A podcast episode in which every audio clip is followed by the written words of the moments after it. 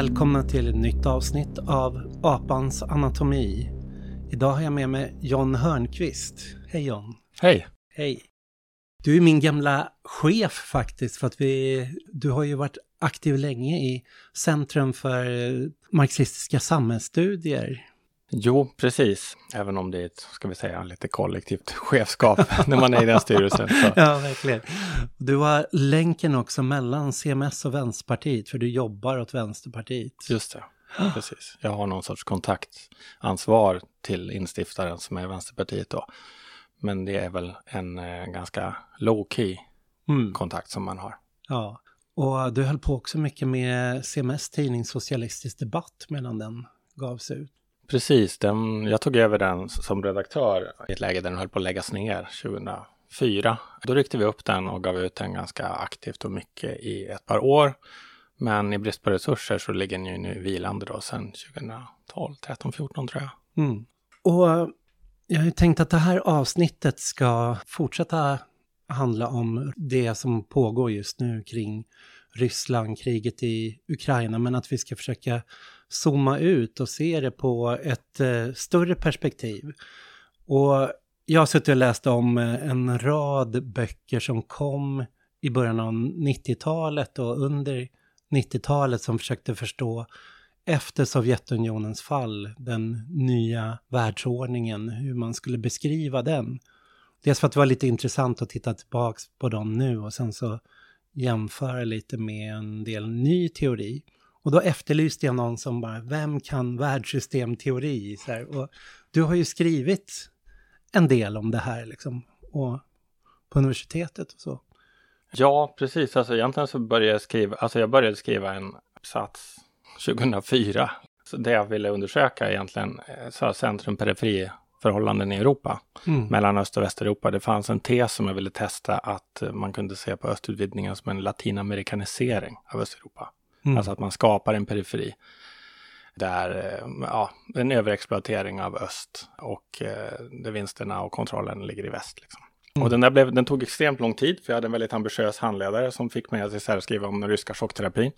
Werner Schmidt som är en ambitiös marxist. Så den, den blev ju liksom aldrig klar den där uppsatsen förrän två år sedan när jag tog tjänstledigt och skulle klart den. Och då skrev jag en kritik eh, marxistiskt och influerat och världssystemteoretiskt av Anders Åslund som var en av de mest tongivande och mer, ska vi säga, dogmatiska, eller ska vi säga renläriga chockterapeuterna som Mm. rå, var rådgivare till Jeltsin och även i Ukraina, Kazakstan eller Kirgizistan och flera andra ställen. Och det kom en artikel om det här nu i Flamman också. Som, Precis, jag skrev en sån med anledning av 30 år sedan Sovjet föll ihop så försökte jag göra en sån summering för det jag tillhör ju en av dem som fortsatte att läsa världssystemteori även när den, så jag har liksom följt det där hela vägen.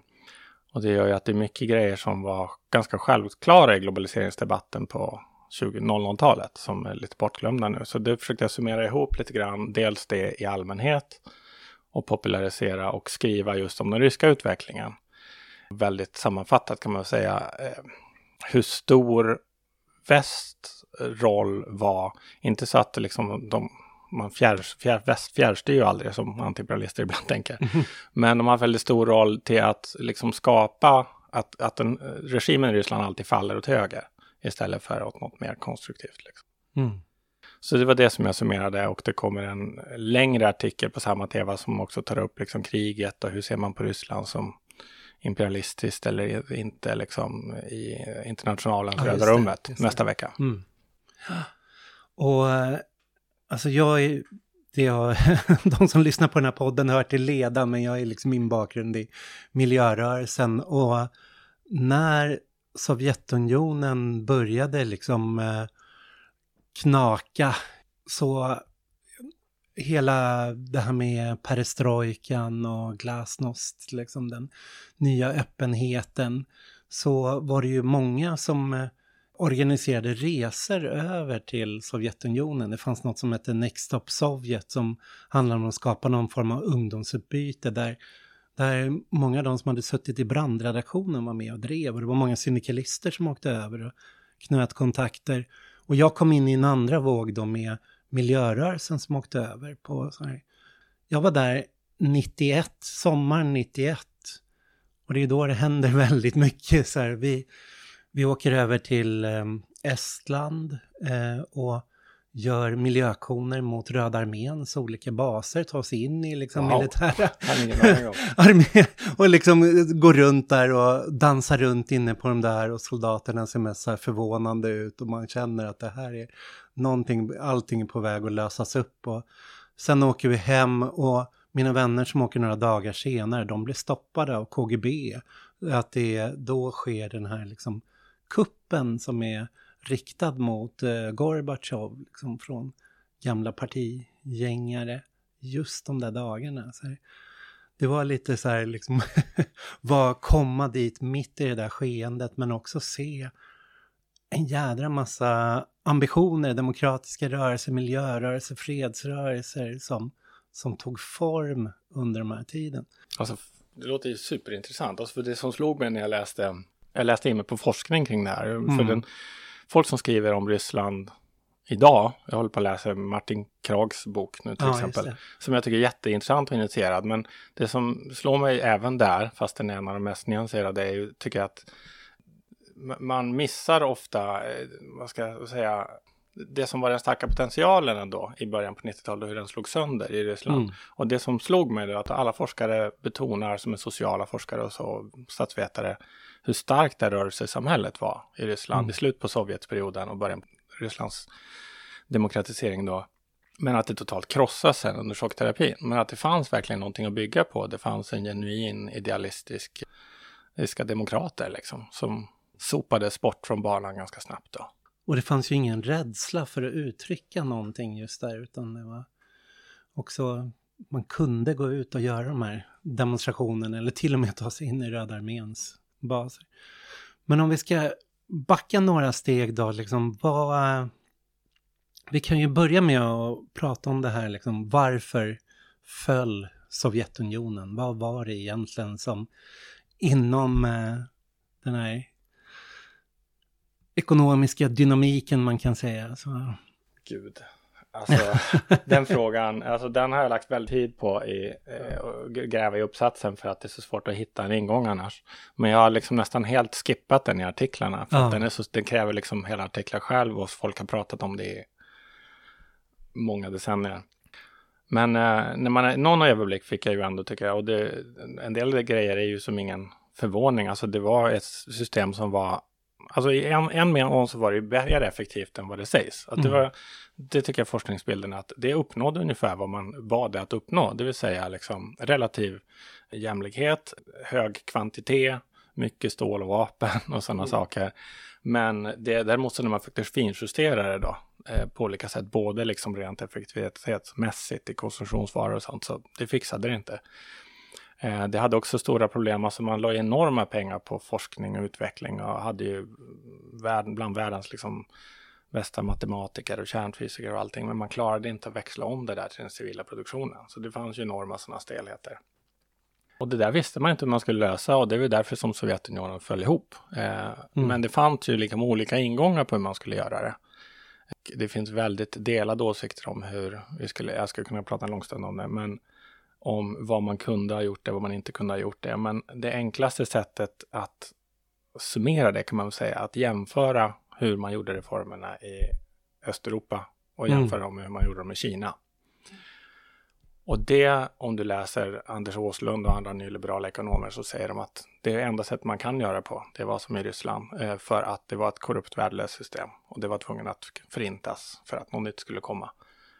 Och det Kina var annorlunda för de var så underutvecklade och därför kunde man göra på lite annat sätt. Men helst borde man gjort likadant, underförstått. Men ju mer jag läste forskare, och då pratar vi inte bara om liksom marxister utan eh, ekonomer som är ändå ganska konventionella men realistiska. Så forskningsläget så finns det ju väldigt många som säger att man borde ha gjort mer som Kina i Ryssland. För då hade man kunnat börja justera det här systemet mer och mm, fått det att bli löst en del av de här knutarna. Även mm. om de hade en jättestor fabriksinstallatörsstruktur, en del av den var ju tvungen att förändras på riktigt.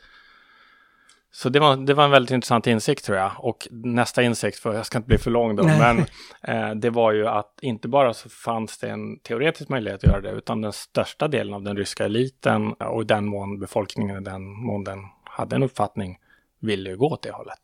Men man valde att inte göra det. För i artikeln i Röda rummet så beskriver det som att det fanns, när Gorbatjov då öppnar upp Sovjetunionen, börjar liksom lätta på det här med val, med, men även med ja, perestrojkan, så har han eh, två olika, man kan säga två olika läger eh, som börjar verka där. Och det ena är det du beskriver som industrialisterna och det andra ekonomerna. Vad är det för två fraktioner? Liksom, Alltså industrialisterna var ju egentligen det var ju liksom den eh, gamla Sovjeteliten som ledde verksamhet. Liksom, det var ju folk som ledde, de kallas ibland de röda direktörerna. Liksom. De, de röda, eller de som var industriledare, de som eh, var ibland kanske partibossar, statsbyråkrater och sånt.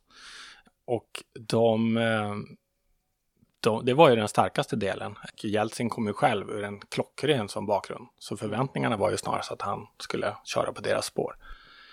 Och de var också starkast så. Men sen så fanns det en annan grupp som jag har kallat dem ekonomerna här. Eh, det är en forskare som kallar dem för de, e- de ekonomiska. Liksom. Men att det var folk som ofta jobbade inom ekonomi. Det var de här nyrika från Komsomol, som ungdomsförbundet som, som hade liksom gjort sig stora eh, inkomster när man började avreglera utrikeshandeln och sånt.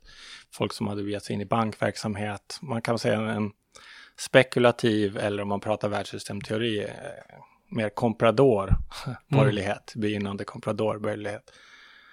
Och det var de två som stod mot varandra. Och de här senare stod ju mycket närmare väst av skäl som jag tittade jättemycket på i uppsatsen. Att man kan säga den, ny, eh, den nyliberala eller neoklassiska teorin egentligen, den säger ju egentligen att marknaden löser alla problem oavsett utvecklingsläge den är alltid det bästa. Det spelar ingen roll om du lever nästan på stenåldersnivå eller ett avancerat samhälle så kommer marknaden alltid att eh, optimera produktion och ekonomi. Och det gör ju att de hade liksom en lösning på alla problem som var att släppa marknaden fri och den passade väldigt bra in i en, en agenda där man ville egentligen ta bort alla statsstöd och inte reformera ekonomin långsamt utan bara öppna för utrikeshandel och släppa fritt helt enkelt.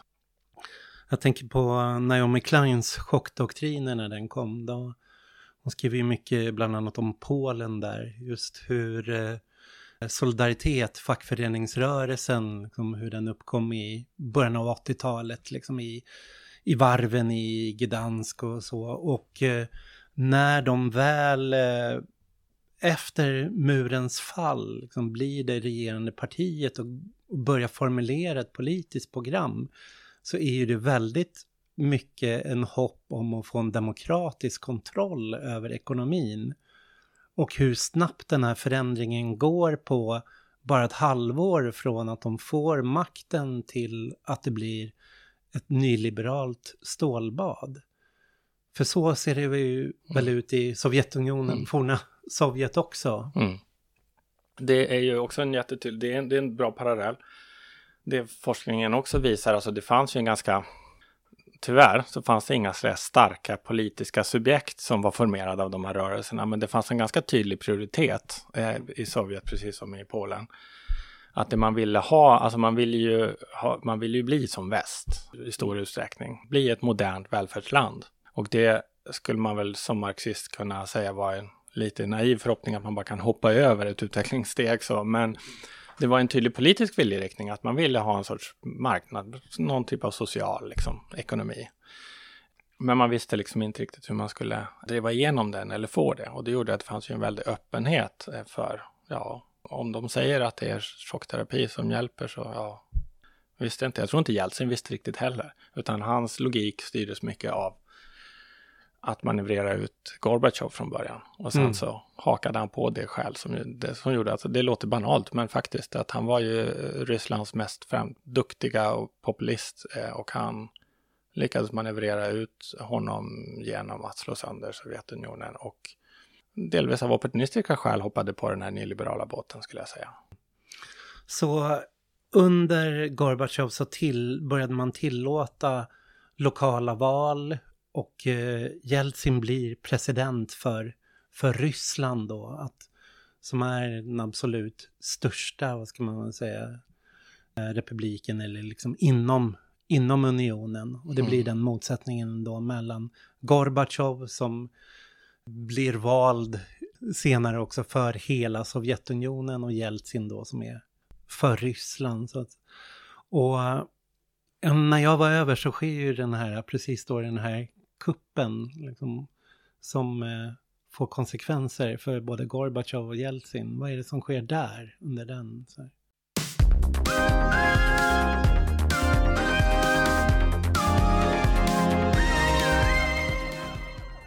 Ja, Om jag bara säger någonting först om Jeltsin, för han är ju väldigt speciell. Det var också en grej som jag inte hade koll på innan jag började läsa. Alltså att han, han var ju verkligen en partiboss. Han blev folkkär och populär eh, bland folk och väldigt impopulär bland eliten på 80-talet. För då var han liksom den ledande eh, eh, politikern i Moskva. Och han kritiserade stenhårt partiprivilegier. Alltså att man skulle få eh, Ja, att, man, att det fanns massa privilegier för partibossar. Då skulle det inte vara i det jämlika kommunistiska samhället. Så, så att ingen förväntade sig att han skulle bli som han blev. Och han var en förgrundsgestalt för demokratirörelsen som såg honom som en modig liksom insider. Så. Och det var han ju även då under den här kuppen. För under kuppen så, så upplevde ju många i det gamla sovjetiska gardet att eh, det fanns att Sovjetunionen håller på att falla sönder, så nu stoppar vi det. Och då, då gjorde man en klassisk sovjetisk kupp. Och då gjorde de ju, men det var inte så proffsigt genomförd, utan de lät bland annat Jeltsin vara. De grep aldrig honom. Och det gjorde att han kunde åka in och bli en symbol för motståndsrörelsen, som var en genuin, verklig folklig revolt mot den här kuppen. Och efter bara några dagar så gav de här kuppmakarna upp. De var inte beredda att skjuta civilbefolkning eh, i någon stor skala, utan de, de, de gav upp.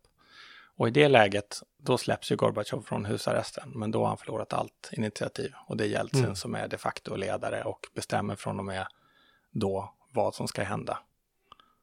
Eh, och då kommer han överens med ledare för vitryska och ukrainska delrepublikerna om att upplösa Sovjetunionen, vilket då sker några månader senare. Och då eh, så är det ju ändå några år i Ryssland då det är en viss öppenhet fortfarande kring demokratiska samlingar och folkrörelseorganisering. Men i din text i Röda rummet så beskriver du hur den här luckan är väldigt kort där innan den börjar slutas igen. Så. En viktig grej som ju är, det är så här, västerländsk eh, liksom mytbildningen på något sätt, att det började där, där man stoppade kuppen. Mm. Då började demokratiseringen och sen dess har den fortsatt. Och sen Putin förstörde det. Den riktiga bilden är att den började på 80-talet. Alltså jag skulle säga att jag var inte med, men Mhm. när jag läser forskningsläget så är min bild är att den, den mediala debatten i, i Sovjetunionen slutet på 90-talet, eller slutet på 80-talet, början på 90-talet, den är ju periodiskt friare än vad den är i de flesta andra samhällen. För det fanns en tid när det fanns inga liksom, riktiga tabun kvar längre. Det kom ju gradvis, för man hade ju fortfarande en hemlig polis. Så att det, men mer och mer så släpptes det här upp och ingen visste längre vad ska förbjudas, även om man kunde. Så det fanns en öppenhet där och den fanns ju kvar även när Sovjetunionen då föll samman de första åren. Men det som hände då var ju att man satte in, man var ju redan i en svår ekonomisk kris. Och sen så drog man, drog man igång chockterapin som började 1 januari 92 med att man släppte priserna fria på de flesta områden. Och det gjorde ju att de skenade. Och eh, samtidigt som man liksom bromsade in eh, produktion och allting. Och det gjorde att människor, det här rörelsesamhället beskriver sociologerna, det blev, gick till ett överlevnadssamhälle. Mm. Så att inte genom repression först, utan genom fattigdom och kaos så dog, ja, inte dog ut, men försvagades dramatiskt det här rörelsesamhället då under början på 90-talet. Eh, Fram till 93, där ja, det händer andra saker. Så att det, det även kommer in repression och Om man ska förstå den här liksom eh, nyliberala chockdoktrinen eller åtgärderna, liksom, hur mycket inblandning var det från väst där? Hämtade ryssarna själva över, liksom, de ryska ekonomerna själva över teorierna eller? Alltså man ska vara ändå tydlig med att det var ju aldrig så att väst kunde gå in och liksom bara bestämma, utan det fanns ju alltid ryska motparter som valde att göra så här. Men de var i ett väldigt svagt läge vilken regering det än var eftersom de hade en man hade ett budgetunderskott på 30 procent tror jag 1991. Mm. Alltså det var ett otroligt svagt läge och man, var man hade inget eget projekt så man var beroende av långivare och stöd. Så att hur man än hade gjort så var det ett, ett knepigt läge. Men det fanns ju då som sagt ändå två helt olika vägar hur man ville hantera det. Och då fanns det ju de då som ville gå, ska man säga en asiatisk väg, som ville då inte följa den här nyliberala recepten. Alltså alla vill ha mer marknad, alla vill ha mer privat ägande. Men det var en väldig skillnad om man ville göra det gradvis och då tittade man på Kina till exempel som hade liksom uppnått tillväxt vartenda år sedan de började med sina marknadsreformer på 80-talet. Jag tror inte det fanns någon som trodde att det skulle gå lika enkelt i Sovjet, för det var en mycket mer utvecklad ekonomi. Men eh, det fanns många både forskare och industriledare som trodde att det kan vara en väg vi kan köra. Och sen så fanns det ju då de som, det fanns ju också en viss prövande osäkerhet och då fanns, där fanns ju en väldig öppenhet för de här nyliberala Chicago-ekonomerna, den nyliberala. Eh, mm. Och det var ju då många av de unga som var väldigt öppna för de här idéerna och plockade dem rakt in. Och det fanns sådana rådgivare som Anders Åslund som åkte dit redan på 80-talet, var expert på Ryssland, som gärna pratade med dem. Så det byggdes ju snabbt upp ett sådant eh, formell samverkan med en massa eh, västerländska rådgivare. Och de hade ju varit med och reformerat till exempel Polen innan. Jeffrey Sachs som ledde det teamet var också väldigt viktig för eh, reformerna i Ryssland. Och han och en del andra har ju omvärderat det här efteråt. Och Anders mm. Åslund är en av de som aldrig har gjort det. Jaha. Så han är ju tacksam att diskutera emot för att han, han hävdar fortfarande samma saker. Om vi hoppar lite fram i tiden då till Putin när han kommer till makten där vid millennieskiftet, vid 2000. Så um, du beskriver i din text att det ändå fanns en utmaning mot Jeltsin hela tiden från demokratiskt och vänsterhåll. Men vad det var som förde fram Putin till makten, var, vad han stod. Man kanske kan ta egentligen, för det egentligen är den viktigaste perioden. Alltså nu i väst pratar vi om när Putin kom, då blev det dåligt. Eh, mm. Men alltså det blev det på många sätt. Liksom det är han som har hårdnat det auktoritära styret. Men han hade ju inte kunnat om det inte redan i praktiken var avskaffat. Om, om, om vi tar någon minut bara prata mm. något om det. För det som hände var ju som sagt att Jeltsin var vald ändå så demokratiskt eh, det gick. Så han hade ett rejält mandat och det hade även kongressen som var vald demokratiskt då, även om det fanns olika trögheter från det gamla systemet. Och de blev väldigt snabbt helt oöverens om chockterapin. Så majoriteten, eh, kongressen hade stött Jeltsin i början, så testa det här. Och sen sa de, nej men det här är katastrof, det går inte. Du måste ändra och Jeltsin vägrade. Och så här började det fram och tillbaka under flera års tid och väst stödde väldigt starkt Jeltsin och pushade villkorade lån mot att man fullföljde den här politiken och man eh, såg genom fingrarna mot att man visste att eh, alltså, de rapporter som fanns och så till mm, IMF och så att det kommer nog inte bli perfekt, men det kommer bli av. Så man drev det väldigt hårt.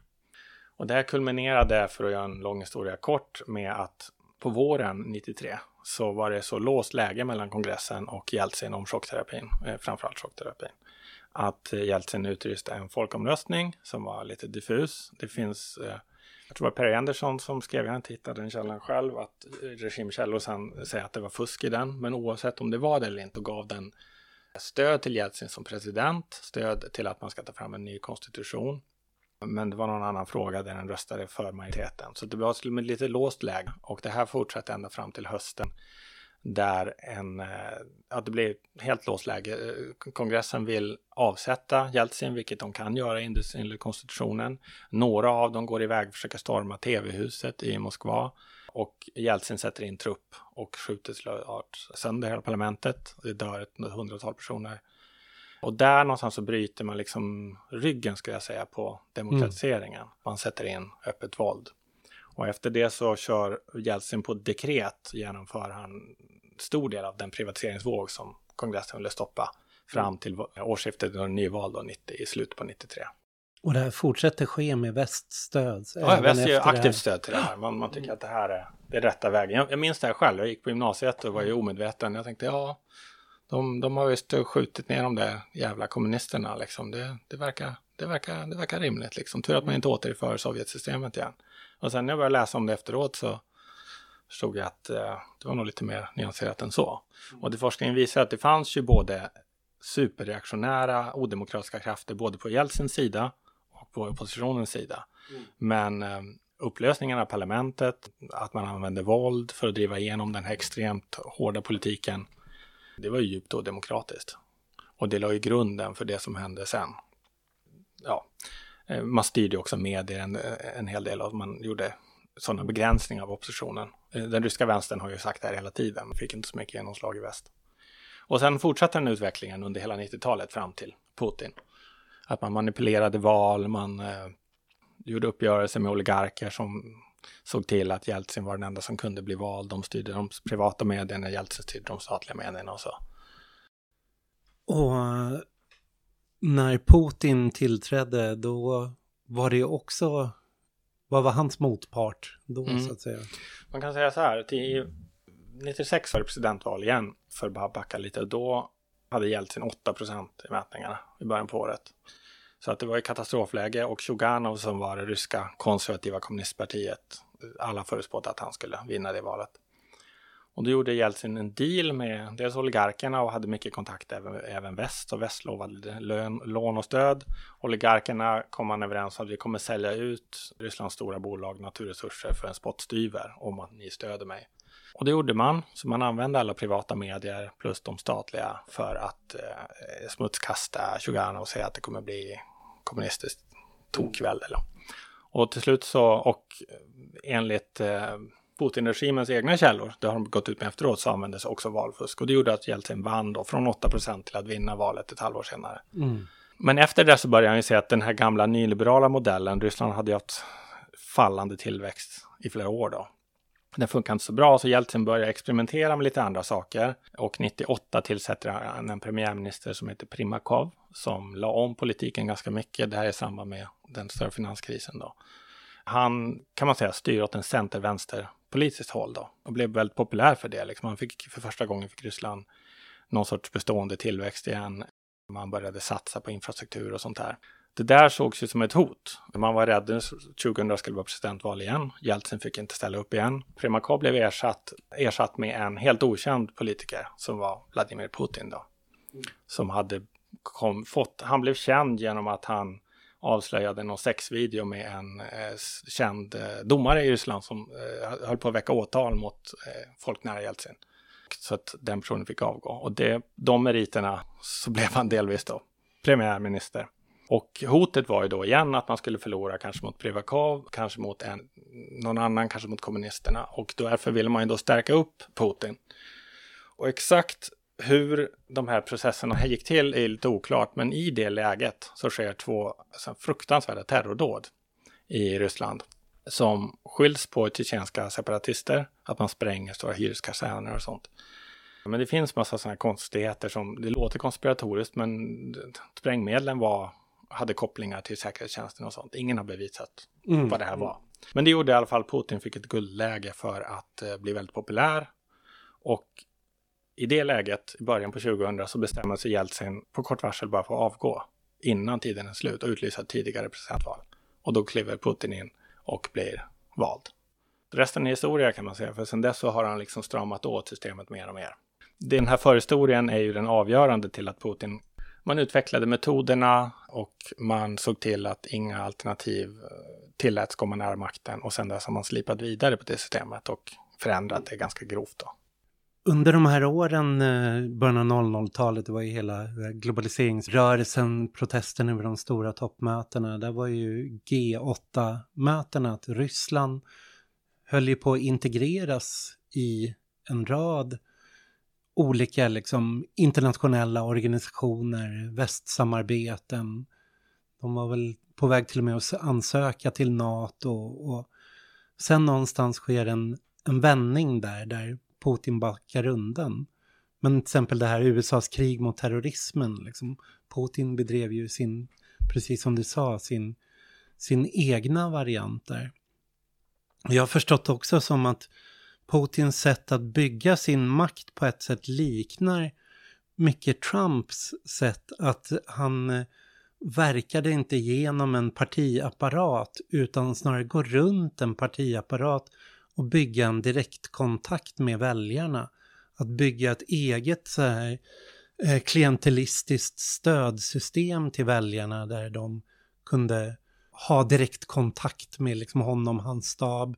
Han hade tv-program, han hade, man kunde efterfråga saker, att ja, men i vår stad eller i vår fungerar inte det här, så att han kunde gå, gick runt systemet i, så att det var Ja, men lite som Trump går utanför det republikanska partiet och har byggt sin stödrörelse utanför det. Fan, det låter ju intressant. Jag tror du har kanske till och med bättre koll på det där.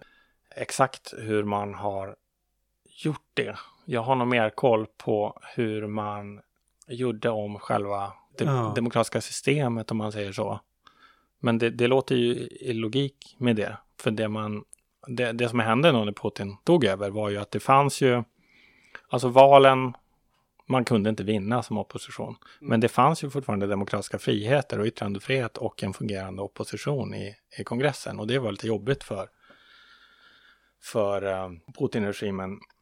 Så den på många olika sätt, både liksom legitima och illegitima, så hanterade man, man triangulerade bort den här oppositionen. Och en var ju att man plockade upp, det, det är inte bara Putin som tycker att väst har kört med Ryssland, utan det är ju objektivt sant. Ja. Så att även, eh, det var redan Primakov då, den här premiärministern 98-99, som la om utrikespolitiken och de var kritiska mot bombningar av Jugoslavien. Man eh, bestämde för med liksom skydda den inhemska ekonomin och så vidare. Man var kritisk mot NATO-utvidgningen och så vidare hela det programmet kan man säga, man hade en tanke om att integrera de forna Sovjetstaterna ekonomiskt och så. Hela det paketet kan man säga att Putin tog ganska rakt av. Eh, och på flera områden så plockade man upp oppositionens parti. Kommunisterna var ju ganska, ska vi säga, alltså väldigt patriotiska och så. Man plockade upp deras retorik och så och byggde in det i sitt eget projekt. Så. Men det andra man gjorde var ju att man också började aktivt manipulera systemet. Man startade nya mm. partier. Mm. Man startade ett nytt vänsterparti som var vänsternationalistiskt för att ta röster från kommunisterna. Man startade ett högerparti för att ta röster från liberalerna, eller jag kommer inte ihåg exakt hur det var. Och det funkade ganska bra, för det ledde till att det liberala fristående partiet Jabloko åkte ut ur kongressen efter några år. Och kommunisterna förblev den stora oppositionspartiet, men de gick ju ner till 15, 20, 25 procent. Mm. Så man fick en styrd demokrati.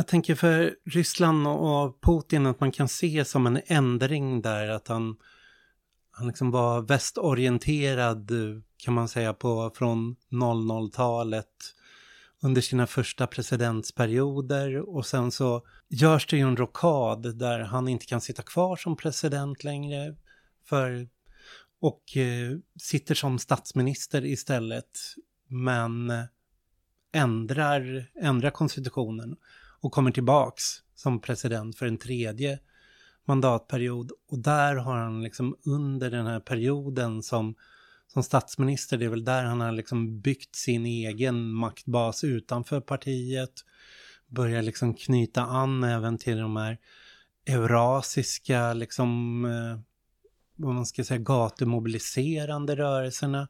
Han har liksom stora proteströrelser i Ryssland för att det är mot den globala ekonomiska krisen som är där runt eh, 2010-2011. Och man kan se liksom hans nya projekt. Innan har han ju liksom försökt hålla sig rätt fri från ideologier, men där formulerar ju han någon slags en eurasisk ideologi, att han ska bygga en eurasisk handelsunion motsvarande Europeiska unionen och så. Har du mer koll på vad som händer ekonomiskt de här senaste tio åren så att säga med Ryssland? Så det är så stora äh, grejer, ja. men jag tänker Ja, ur mitt, vad ska man, någon typ av vänsterperspektiv så skulle jag säga att det finns liksom två saker. Det ena är ju att, nu börjar vi komma in på världssystemteori liksom. Ja Problemet är att väldigt mycket av den liksom ekonomiska och politiska makten är centraliserad till kapitalismens centrum. Så att om du vill utveckla en ekonomi någon annanstans i världen så behöver du ju delvis bryta liksom de beroendeförhållanden och bygga upp din e bli, bli ditt eget centrum så att säga. Det som Kina är mest framgångsrikt av alla som har försökt just nu. Och en del i det, och det skulle jag säga är en positiv sak, liksom att Ryssland där har försökt integrera sig med närliggande regioner och sånt. För det skapar ju förutsättningar för en sån utveckling som slog sönder totalt när Sovjetsystemet rasade ihop. För där fanns ju en intern arbetsdelning liksom mellan olika delar. Och de här delarna, det kan man säga, det var ju sånt som premiärminister Primakov då i slutet på 90-talet började lansera. Och sånt som egentligen större delen av den ryska eliten ville aldrig sluta med ens i början på 90-talet. Så det har väl varit en ganska positiv sak. Sen finns ju en negativ sak, alltså det finns ju en sorts att om man gör det så är det ju naturligt att man plockar upp idéer om euroasiatiskt samarbete. För det är ju sådana länder man samarbetar med mm. och det är ett sätt att styra från den här liberala unipolära världen där man tänker att allting, äh, det, det, det var liksom det uttalade målet för chockterapeuterna att man ska handla, sluta handla med varandra och börja handla med väst. Och vad ska man säga till väst? Ja, det enda man har är råvaror. Så det är en väldigt underutvecklad och beroende förhållningssätt. Så det där var ju positivt. Och att det, man också ideologiskt eh, bygger en sån världsbild, det är också logiskt, det ligger i linje med, vad ska man säga, sydrörelsen, rättviserörelsen för globaliseringstiden. Mm. Så det i sig är ju bra. Men eftersom Putin är ju en högerpolitiker och eh, storrysk nationalist så har man ju byggt det på ett ganska, eller ett ganska ett reaktionärt arv. Där man istället försöker liksom formulera det i motsättning, inte utifrån varför det här är nödvändigt för att stå emot imperialismen och det kapitalistiska världssystemets tryck. Det, det gör man ju delvis, det är den materiella basen. Men det handlar om att det är en civilisationskonflikt. Man mm. närmar sig Huntington och de här mm. som pratar om civilisationernas krig. Och där blir det ju en bas för en eh, reaktionär, eh, mer eller mindre fascistisk, men i alla fall reaktionärt nationalistisk ideologi. Och man bygger ju också upp en massrörelse. Han startar sitt eget parti, Putin har sin egen ungdomsrörelse, Nashi, som är liksom, ja, den ger vibbar till 30-talet om man säger så. Jag plockade upp de här eh, Samuel Huntington, Clash of the Civilizations och sen jag läste ju, för ett år sedan läste jag Francis Fukuyama, End of History and the Last Man. Och sen så Immanuel Wallersteins, hans olika världssystem världssystemteorier. finns en eh, bok utgiven på svenska som heter Liberalismens död, slutet på den rådande världsordningen. Där han försöker förstå tiden efter 89-91, tiden efter Sovjetunionens fall. Och sen i slutet av 90-talet så kommer ju Michael Hart och Antonio Negris Empire, men den är ju egentligen skriven och formulerad långt tidigare under 90-talet tillsammans med Felix Guattari liksom i Frankrike och i någon diskussion där. Jag tycker bara det är intressant om man ska ta de teserna från de där böckerna och jämföra med det som sker idag. För att Fukuyamas tes, det är ju liksom, han använder ju sig av en form av hegeliansk historieskrivning. Han är liksom hämtat från Kojeve som är världen, det är en, så här, en utvecklingsprogression där liksom vi går mot en mer och mer demokratiska samhällsformationer och det det finns ett historiens slut, att allt kommer gå mot liberala demokratiska stater. Det här kan försenas på olika sätt, det kan ske kupper, det kan ske reaktionära försök, men det är det demokratiska trycket, eller så här, trycket underifrån, vad folk efterfrågar, begär, kommer vara den här demokratiska formationen. Så det är dit historien rör sig. Och där ser ju då han de här liksom murens fall, Sovjetunionens fall som exempel på det här. Och han ser Kina är mer en bromskloss på vägen, men det kan inte hindra någonting. Liksom den här floden kommer bara flyta runt och till slut så kommer Kina också liksom gå åt det här hållet. Det är liksom Fukuyamas teori liksom som har blivit rätt, historien gått rätt hårt mm. åt, så att säga. Och samtidigt kom ju Samuel Huntington med sin då Clash of Civilizations som istället ser att vi har haft en bipolär värld där vi har haft eh, öst och väst, eh, Eh, vi har haft liksom kapitalismen och liksom Sovjetunionen eller liksom kommunismen och det har varit en ideologisk motsättning mellan två olika system. Och nu med Sovjetunionens fall så får vi en eh, multipolär värld. Och där det som kännetecknar det, han vänder sig mot de här som eh, realistiska traditionen som fokuserar bara på att det är stater som konkurrerar med varandra. Utan ser istället till att det handlar om kultur som har ersatt ideologi och kulturens högsta form, det är liksom civilisationen. Så att vi har sju, åtta civilisationer i världen som, eh, som någonstans strävar åt att utvecklas åt olika håll. Och konflikterna i världen efter kommunismens fall har utspelat sig i gränser mellan civilisationer. Att vi kan mellan eh, Asien och Europa, mellan eh, i Mellanöstern, liksom mellan eh, Nordamerika och Sydamerika. Eller, så att man, han förlägger liksom konflikten inte liksom mitt i civilisationen utan i de här gränszonerna så finns det han skriver till exempel bara i början av boken att så här, ja, men vi kommer till exempel aldrig få se ett krig mellan Ryssland och Ukraina för att det är liksom, de är för nära varandra civilisatoriskt. Men däremot så precis som man fick se inbördeskriget i Jugoslavien och eh, så skulle man kunna se Tjeckien och Slovakien splittras och så kommer Ukraina liksom att eh, drivas isär för den bär på olika civilisationer. En mm. som strävar västerut och en som strävar österut. Mm. Att det är liksom den religiöst beskrivet som liksom den katolska och den ortodoxa sidan. Och sen så har vi då Negri och Hart då som snarare försöker förstå den här nyliberalismen eh, som kräver någon form av ny ordning, ny reglering med alla de här frihandelsorganisationerna, så World Trade Organization och Världsbanken och IMF och den roll de... Så att de ser det snarare som att USA har blivit en hegemon för hela världen och nu är den liksom den här globala marknaden och alla konflikter utspelas liksom inom det här globala systemet snarare. Och deras de formulerar det här mellan de två liksom Gulfkrigen. Det är liksom deras tes hur, hur världen formeras kring, kring de där konflikterna. Och så har vi då Immanuel Wallerstein och Samir Amin och så som ser mer... Och Arigi kan man säga. Och Ar ja, mm. Arigi som är... Och hur beskriver man då världssystemteorin liksom? För... Mm.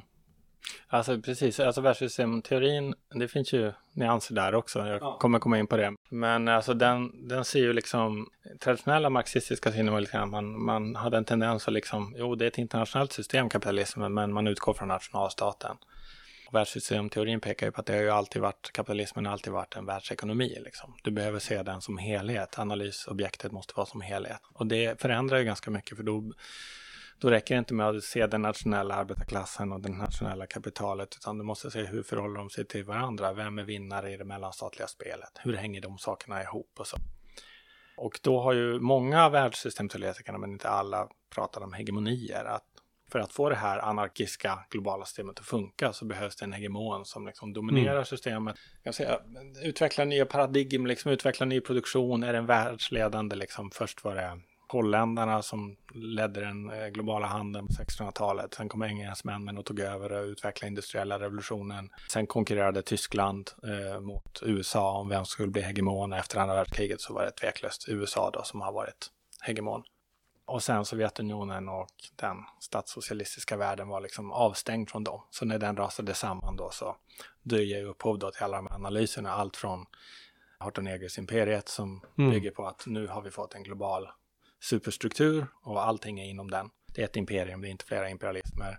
Till eh, som Wallerstein eh, och Arrighi som pratar ändå snarare, framförallt Wallerstein, om konkurrerande hegemonier. Där de förutspådde mm. då att vi kommer få en hegemoni som kommer ledas av Japan. Det var väldigt populärt att tro på ja. 90-talet, det tror jag alla utom Samir Amin som Japan kommer leda och de kommer knyta åt sig USA och Kina. Det kommer bli ett block liksom. Medan Europa kommer knytas nära Ryssland eh, och skapa ett konkurrerande block. Och det kommer bli hård konkurrens, det kommer tära på välfärdsstaten. Alltså, många av de här framtidsutsikterna var ju ganska mm. rimliga. Alltså, det kommer skaka ökad konkurrens globalt. Man kommer börja inkorporera andra delar av världen som underleverantörer. Och det kommer liksom tära på både den liberala demokratin och välfärdsstaten. Alltså, för att det är så mycket konkurrens. Den som jag har läst mest, som jag tycker är, har varit mest träffsäker eh, i de flesta av de här fallen, inte alla, det är ju Samir Amin. Och eh, grejen med honom är att han är ju sydmarxist liksom. Hans perspektiv, om du tittar på den globala rättviserörelsen, så var det ju väldigt starkt. Och de tyckte ju, eh, han sa ju till exempel just det här om Japan, att det finns inte på kartan att Japan kommer bli eh, liksom dominant. Inte ens Korea skulle underkasta sig dem, för de är, ja, de har en lång kolonialhistoria mot dem. Utan den stora huvudkonflikten kommer stå mellan USA och Kina. Och det där har att göra med ett sånt här världssystemets tänk att om man ska kunna bygga upp eh, ett motståndskraft mot den här globala kapitalismen där man har längre och längre produktionskedjor, mer och mer kapitalkoncentration, så behöver du samverka på ganska stora områden. Mm. Det är det som Ryssland har försökt göra i Eurasien, det är det som Kina gör inom sitt eget land för de är så starka. Men man gör ju så här svaga försök i Afrikanska unionen som är väldigt svagt i Latinamerika och så också. Så du, du har ju fått en riktning där mot en multipolär värld. Men ja, vi kan prata mer om det. det den, den, den, utvecklingen är inte fullgången, men däremot så kan man väl säga att den här tesen om att vi har nu en allomfattande globaliserad stat, den får man väl säga fallit. Mm. Men eh, nyanserna av vad som har skett, det är det som är det intressanta och utmanande nu. Det finns både bra och dåliga saker med det skulle jag säga. Mm. Mer bra än man tror. ja, Ernst Mandel är väl också knuten till eh, liksom här Wallersteins krets där Frank Braudel institutet på ett sätt också. Det, det spåret kan man väl se också i det här sättet att diskutera vågor inom kapitalismen. Så här, det ser vi de här stora, långa förändringarna, vilka som är hegemoniska makter. Men sen har jag han där med kontradif-cykler som är ekonomiska cykler som är på ungefär 60 år som har en A-fas och en B-fas. Att A är liksom uppgången, hur en ekonomi nästan organiskt växer fram, stärks, eh, når sin topp. Och sen efter 30 år hur den börjar på olika sätt eh, urvattnas, eh, falla sönder. Och då kan man känneteckna liksom den här första fasen innehåller liksom perioder av industrialisering, produktivitet, liksom investeringar i produktiva sektorer medan den här andra fasen då har liksom börjat lönenivåer sjunka, investeringsnivåerna sjunker, det blir istället spekulation. Och när det gäller de här ländernas hegemonier så kan det ju ofta sammanfalla, inte helt men mer de där ekonomiska kontradivcyklerna och då ser han som efter andra världskriget, Europa låg eh, sönderbombat medan USAs industrier var intakta. Att där kunde USA träda fram som den här hegemonen. Men också starta med Marshallplanen, skjuta till liksom en massa pengar till Europa för att liksom bygga upp produktionen från, från grunden igen. Och där får vi liksom en period av 30 år med välfärdsbyggen i liksom i stort sett hela västvärlden. Oavsett om det är liksom starka socialdemokratiska rörelser eller liksom andra rörelser så är det ändå, mm. vi får, får sådana byggen liksom. Och sen kan vi se den här ändringen då från 70-talet så kan man, man sätter skillnaden någonstans eller liksom där när cykeln når sin peak och börjar avta, liksom oljekrisen där 73 kan vara ett sånt exempel i att det börjar ske ett, ett skifte.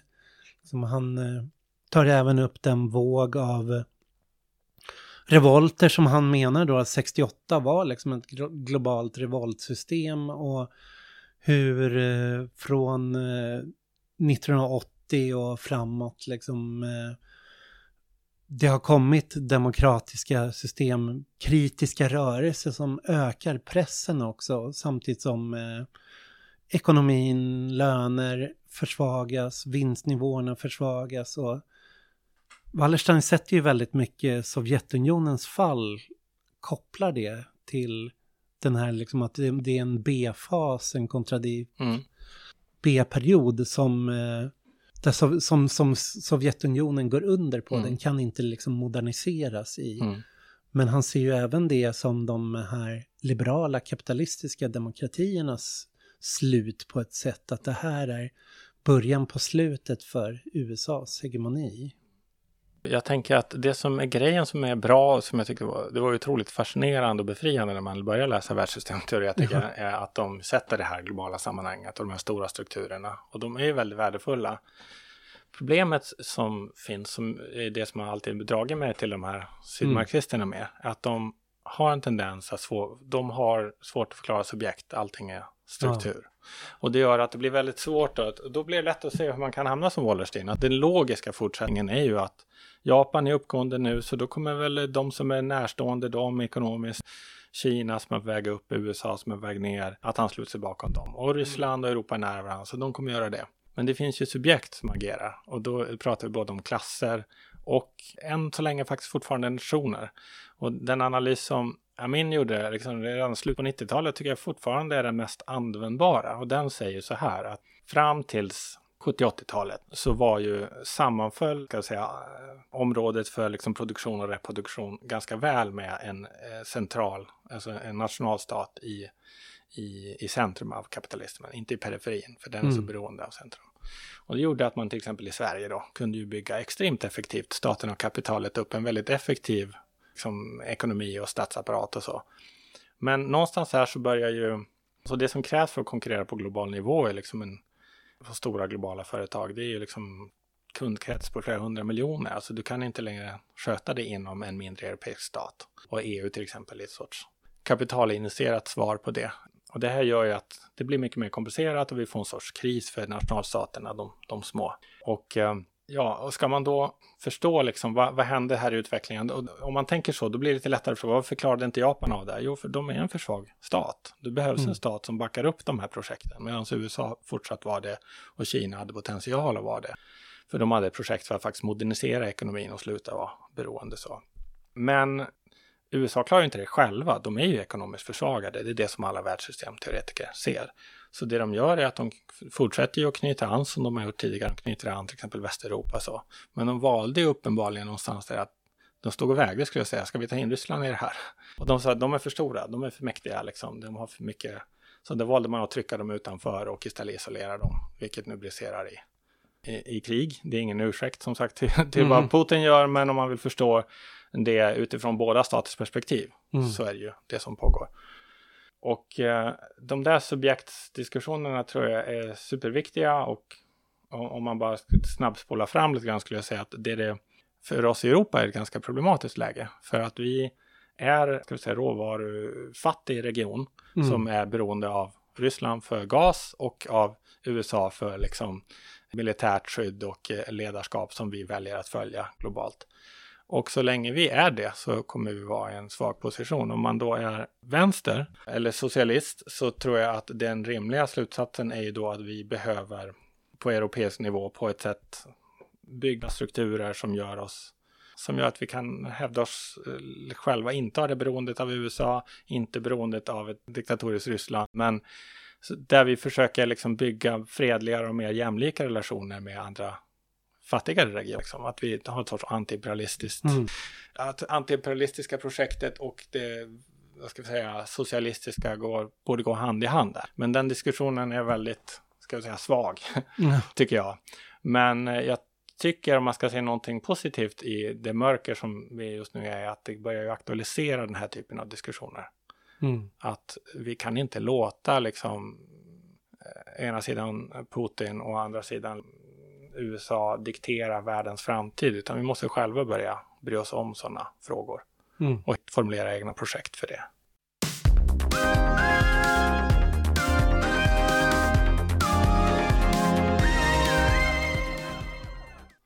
När eh, jag stötte ju på Wallerstein genom eh, miljörörelsen på 80-90-talet, men sen läste ju vi det väldigt mycket under globaliseringsrörelsen parallellt liksom med, vi läste Negri och Hart. Men just för att eh, det Wallerstein lyfter på är ju också skuldsättningen.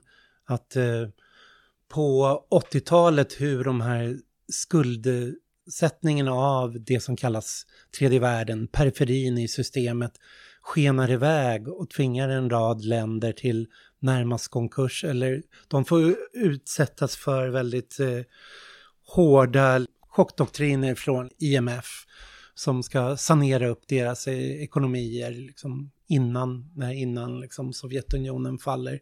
Och sen så ser vi det ske i Östeuropa och sen så har vi Wallerstein han tittar ju liksom mycket på Japan men även de eh, kallade asiatiska tigrarna, liksom de andra ekonomiska länderna som går väldigt bra där men de har, har ju också en krasch där runt eh, 98, 99. Finanskrisen som är där och hur Kina där går en annan väg liksom. Där, mm. Som eh, han inte riktigt förutser. Jag tänker det kom en bok för, som vi i Siemens Stockholm läste som studiecirkel av Pettis och Klein heter de som har skrivit den som heter Trade Wars are Class Wars. Där de försöker förstå liksom den här uh, globala frihandelskapitalismen liksom inte som att det är den är ju skriven under Trumps handelskrig mot Kina och säger att men det här är inte ett handelskrig mellan nationer utan det här handlar om konflikter inom länderna, om klassmotsättningar och hur de här klassmotsättningarna spelas ut på en, en global arena. Hur eh, tre länder någonstans som han, de fokuserar på är Tyskland, Kina och USA. Hur man har lyckats hålla tillbaks reallönerna trots att ekonomin gått rätt bra och därigenom fått ett eh, handelsöverskott i både Tyskland och Kina, Kina mm. och liksom fått ett kapitalöverskott på det som man behöver investera. Så det finns, de använder sig av en eh, antiimperialistisk eh, teoretiker från 1900-talets början, Hobson, där de tittar på hans hans liksom antiimperialistiska teori som är, skiljer sig kanske från eh, Lenin och Luxemburgs där de inte bara ser att de imperialistiska länderna behöver kolonier, de behöver mm. upp, öppna upp andra marknader, de behöver placera, utan snarare hur eh, inom de här eh, centrumländerna så har man liksom någonstans lyckats försvaga sin lokala arbetarklass genom antingen flytta ut delar av produktionen eller pressa ner lönerna så att eh, arbetarklassen kan inte konsumera alla varor som man själv producerar utan de, de går på export. Den ekonomi som liksom kommer in i till exempel Tyskland, den återinvesteras då inte liksom i vare sig mm. produktion mm. eller i högre löner. Så du får liksom inte en ökad konsumtion lokalt, utan istället så lånas den ut till, till Östeuropa, till Sydeuropa, Grekland, Irland. Vi får hela den europeiska krisen där. Och vi också har liksom hur Kina då under de här åren eh, valde också att hålla tillbaks lönerna så att lönerna låg steg inte, man eh, istället så tog Kina vinsterna liksom mm. från den produktion som lades där, liksom från, från väst och investerade den i USA, liksom köpte upp eh, investerade den antingen i, inte i produktion, men kanske i fastigheter eller i finansinstrument eller olika obligationer och så att det blev att Kina någonstans kunde ta sig igenom de här ekonomiska kriserna på ett sätt som där Japan slogs ut och liksom de övriga asiatiska länderna hade svårt att hävda sig. Medan USA däremot är liksom fortfarande det landet som kan hålla låga löner men löser det genom ökad skuldsättning hela tiden. Att de de har så mycket tillgång till billig kredit men det är fortfarande dollarn ja, dollar. som är den mm. valuta som alla mm. handlar i, mm. alla lånar i, att det, mm.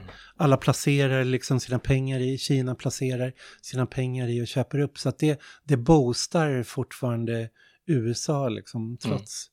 trots den här situationen. Och då för att komma fram till... Mm, mm. jag tänker liksom Rysslands roll i det här. För det, som jag har förstått det så, jag lyssnar på en del så här, ekonomipoddar nu, de pratar ju om Ryssland fortfarande främst som en, eh, att de har ett exportöverskott, de exporterar väldigt mycket men det är råvaror, att det är råvaruuttag. De, de gör inte som Kina, att det liksom handlar om, eh, det är inte produktion, det är inte manufaktur, det är inte varor som exporteras utan det är råvaror. Så att det är en, det är en ren ekonomi baserad på rovdrift. Det mm. skapas inget nytt utan du tar upp oljan, du tar upp, eh, du tar upp gasen, du liksom odlar vetet eh, och, och säljer av det. Men det de har gjort är ju någonstans att betala av sina nationella skulder. Mm. Så att de har eh, ett nationellt överskott så att både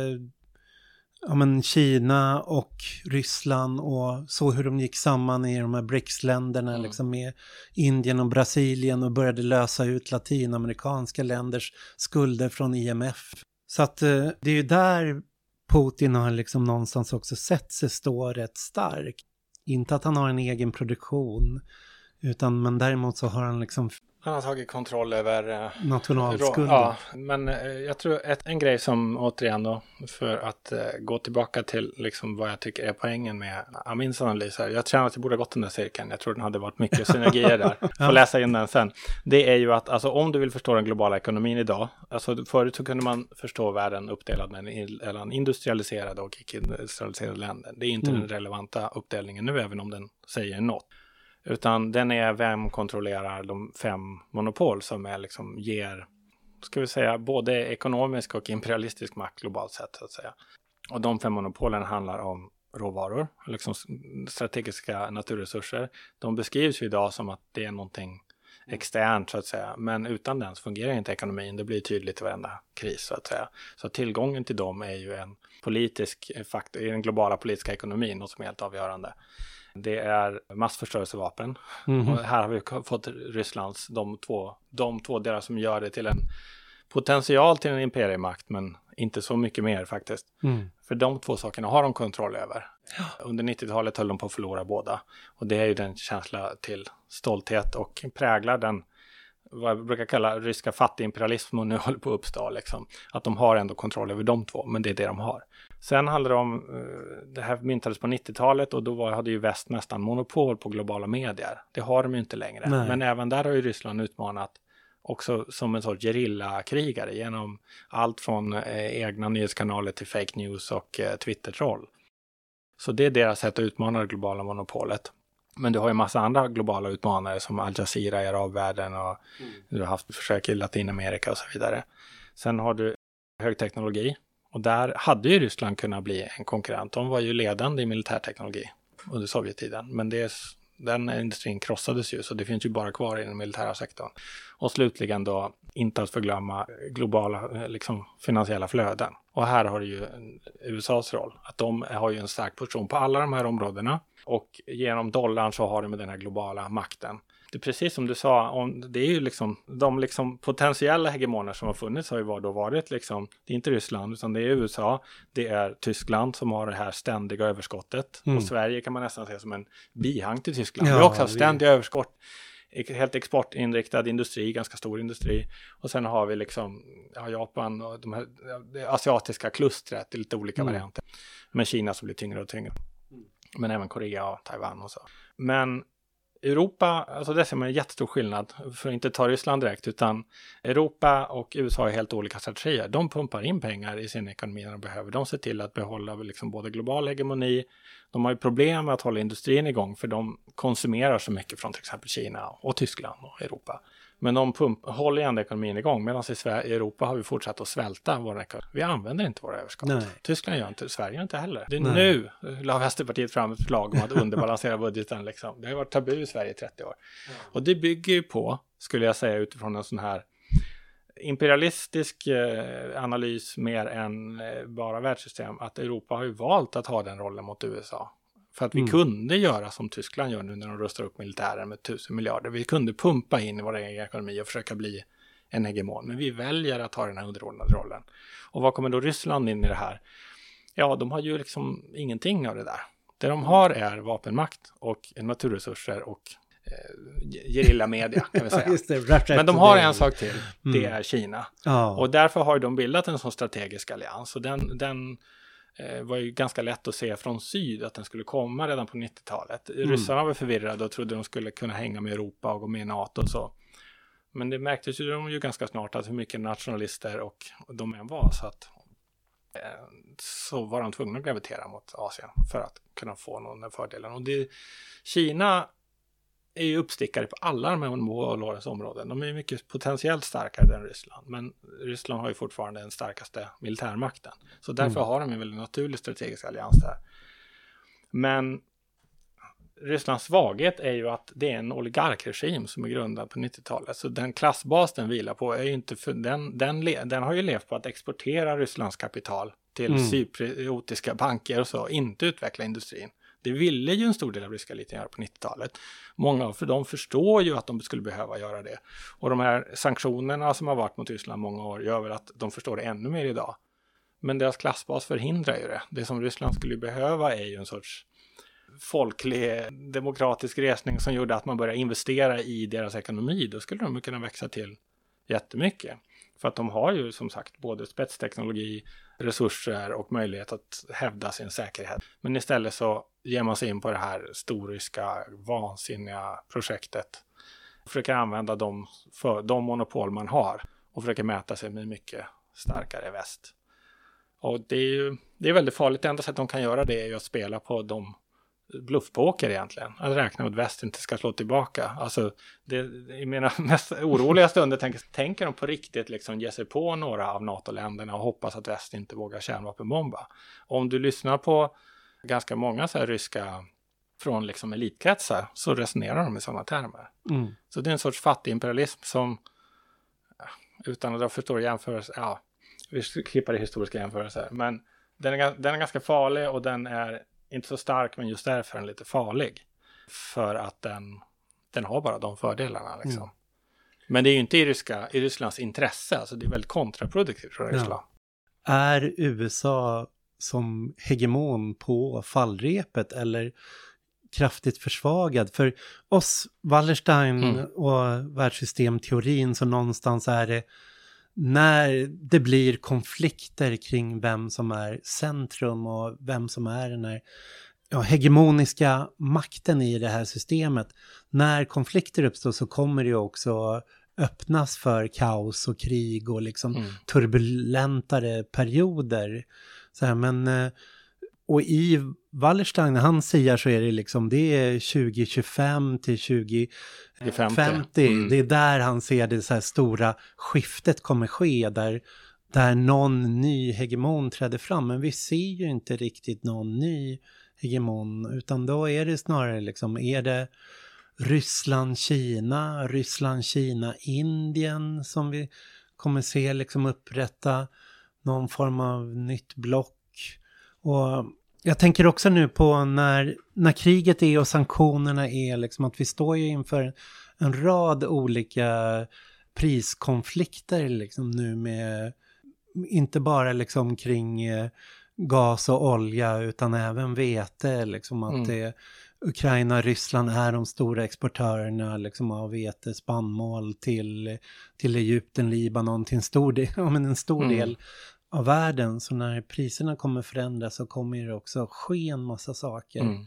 Och en sista grej med det här då, liksom, om Kina har liksom satt in sitt eh, kapital någonstans, liksom hela den ökade krediten de sitter på, liksom i, investera in i amerikanska dollar så verkar ju någonstans Ryssland ha investerat de har inte bara sanerat sin statsskuld utan de har ju även placerat in en massa pengar i, i London, Europa och plus att de sitter på stora försörjningen av eh, fossilgas och olja till Europa. Så att de har ju som Tyskland i ett mm.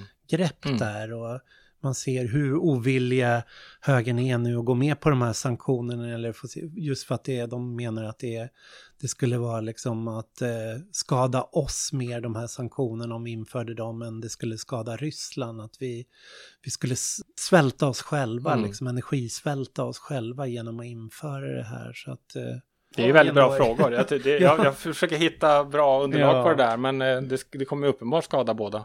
Ja. Och särskilt Europa, mer än, mycket mer än ja. USA. Ja. ja. Mina, mina vänner i Italien, jag har försökt följa deras debatt nu, liksom hur den ser ut. Och de är ju väldigt mycket att det här, de ser ju inte det här som en konflikt eh, kring Ukraina, utan de mm. ser det som en konflikt mellan Ryssland och USA om Europa.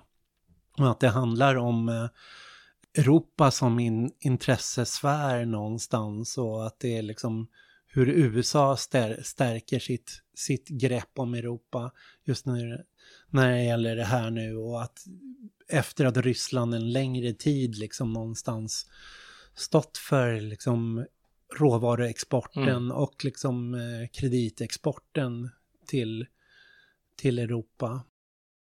Ja, det är, ett, det är ett superdilemma. Och uh, om vi börjar med den första grejen, ja. alltså hegemonen. Alltså det här igen som man måste titta på subjekt och inte bara stora ja. trender liksom. För det, det som, alltså USAs ekonomiska styrka har gått ner, den är väl 20 procent av den globala BNP idag liksom. Så de har ju inte absolut inte den styrkan själva, utan de har den i kraft av att de dels är fortfarande garanten i det finansiella systemet. Och det riskeras ju av läget som är nu, liksom att man börjar handla mer och mer med andra valutor och sånt. Jag kan inte det där nog bra för att bedöma hur stort skada det är, men det är ju ytterligare ett steg av flera åt det hållet ju. Det är ju en följd av att Europa väljer att luta sig mot USA och det, stärker, det stärks ju nu. Plötsligt Sverige och Finland ser ut som att vi kommer gå med i NATO, även om man hoppas inte. Och vi har ju samlat NATO på ett sätt som inte har varit möjligt på jättelänge. Och att NATO bara är en liten del av det här då? Ja, det är det. Och uh, å andra sidan så stärks ju då, uh, det beror ju på hur det här kriget går. Och, men uh, Kina vill ju, som du säger, de, de, inte, de vill inte ha den här typen av tokkrig liksom. Men de, de är också beroende av Ryssland och de vet att eh, om Ryssland skulle falla så skulle det ju bli ett nytt 90-tal. Då skulle man liksom pressa Kina istället. Så de kommer ju försöka balansera det där tror jag. Men det gör ju att så länge det inte finns några andra krafter som går in och eh, liksom ändrar spelplanen så kommer USA vara kvar som de dominerande. För att den västerländska borgerligheten kommer luta sig mot USA så länge de bara orkar. Eh, men för oss med vänster så vore det relevant att, att ändra den här spelplanen. Att dra oss ur det och istället, för i grunden, det går inte att bygga en socialistisk världsordning på en unipolär imperialistisk eh, världsmakt. Liksom. Mm. Utan det är att vi ett skäl till att liberalismen dör, så att säga, på gott och på ont, är ju att den har missbrukats något fruktansvärt de sista 30 åren. Mm. Den har inneburit Afrikas liksom, totala förfall på 90-talet, Rysslands totala förfall på 90-talet. Om man vill på riktigt stå upp för liksom, demokratiska värden så skulle man med fördel kunna göra det genom att lansera ett eh, socialt och självständigt Europa som stod upp för dem istället för imperialistisk dominans. För idag är de sakerna synonyma för både ryssar och en stor del av syd liksom. Då skulle det börja kunna hända. Och vi har ju ekonomiska resurser delvis att göra det. Men då måste man ju liksom ta striden om det europeiska projektet. Vi ska inte ge oss in på liksom EU och sånt där. Men alltså någonstans i den hållet behöver man, tror jag då, behöver man ju då röra sig.